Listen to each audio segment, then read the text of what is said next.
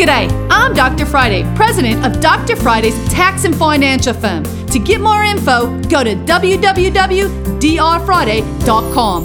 This is a one minute moment. Watch out if you plan to borrow from your IRA for a short term cash need. The money must be returned within 60 days. And if it's not, if it's one single day late, guess what? That all becomes income to you.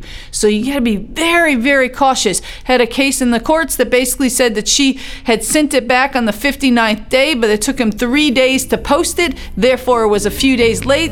The IRS said that she owed it as income. She did win this case in court, but when it comes down to it, do you want to go all the way to tax court to defend your taxes? I hope you don't, because that can get very expensive. You can catch the Dr. Friday call in show live every Saturday afternoon from 2 to 3 p.m. right here on 99.7 WTN.